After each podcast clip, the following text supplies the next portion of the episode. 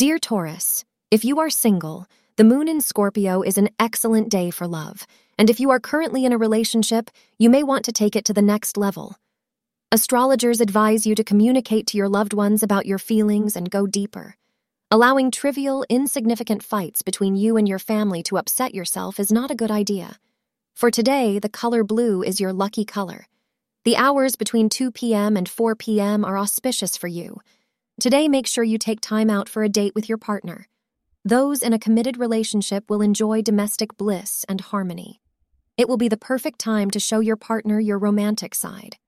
If you are married, why not go out on a date with your partner like you used to do so long ago? Thank you for being part of today's horoscope forecast. Your feedback is important for us to improve and provide better insights. If you found our show helpful, please consider rating it. For an uninterrupted, ad free experience, simply click the link in the description. Your support helps us to continue creating valuable content. Thank you for being here and see you tomorrow.